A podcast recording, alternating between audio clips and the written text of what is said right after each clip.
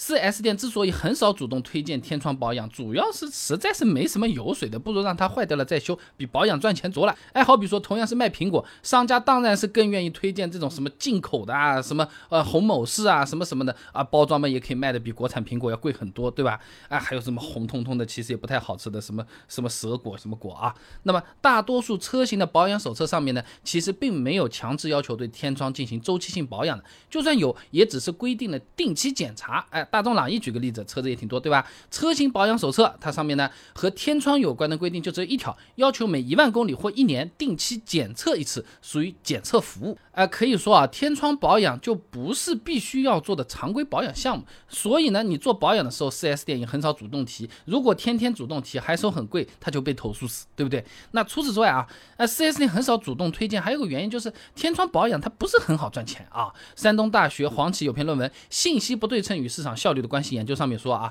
哎，在交易一方不知道商品的真正价值，难以分清商品的好坏时呢，就只愿支付市场上的平均价格，以免自己吃亏嘛。好理解啊。那么天窗相关的服务，光听起来就远不如什么发动机、涡轮、变速箱之类的关键核心部件来的重要嘛，是吧？啊，无非就是边上的窗户你放到顶上去了嘛，是不是？那市场上相关的这些服务平均价格呢，也就不如核心部件来的高。那么我们消费者不愿意为这类服务付出特别多的钱。4S 店里也就懒得主动推荐，这好比说，虽然都是水果嘛，但西瓜和榴莲大家都知道，榴莲有可能是进口的，也比较贵。哪怕商家什么狠吹西瓜，西瓜真好，什么都好，包治百病。而且他说他卖的这个西瓜也是进口的，也是特别特别好的。我们有可能很少愿意出榴莲的钱来买个西瓜，对不对？那么相反啊，4S 店喜欢推荐的都是那种让人半懂不懂，听起来呢有点像是。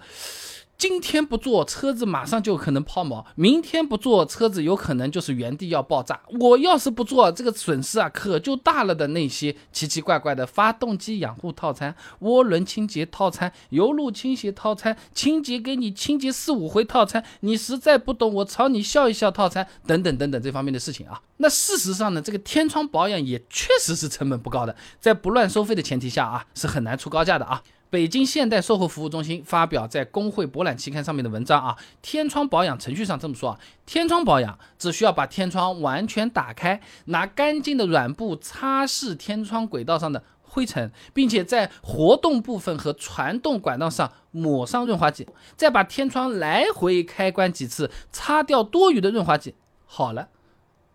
结束了，哎，对，没有了，就就这样就结束了啊。那你从物料成本来看，其实也就一点润滑剂钱，你你能收多少钱？你收多了你就完蛋，对不对？反而是不保养，你让天窗这个积劳成疾，小毛病小毛病小到后面直接就是，哎，我天窗不能用了，我天窗坏了或者怎么样，开了关不了了，雨要下进来了，这个时候反而是利润更大一点啊。嗯，毕喜欢等人发表在《时代汽车期刊》上面的论文《一种 SUV 天窗保养说明规范》上面说啊，这天窗维修呢是要把天窗玻璃拆卸下来的，这人工费就和普通保养完全不一样了啊。而且维修还要更换相关配件的嘛？周建强等人发表在《汽车实用技术期刊》上面的论文啊，影响天窗成本的主要因素研究。哎，对某车型的一片天窗啊，它有了个数据调查的结果这样的啊，框架总成物料成本一百九十六到两百六十块，挡风条哎成本二十二到二十八块钱，遮阳板成本七十到八十三，马达和 ECU 系统的物料成本呢一百九十二，但最终 4S 店的维修费用可能要好几千，这利润是比较高了啊。拿某车型的天窗维修的 4S 店报价举例啊，天窗拆装费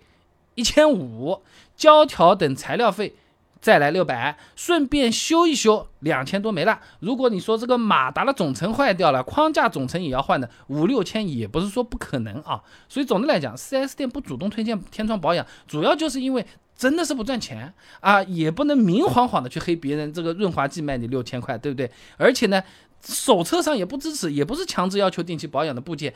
与其说是你来保养，你来保养，为了车子好，还不如说等你坏了再说吧。哎，这样的话呢，呃，又能把车子修好，又能赚到这个钱，何乐而不为？4S 店这么想，是由他的屁股决定的嘛。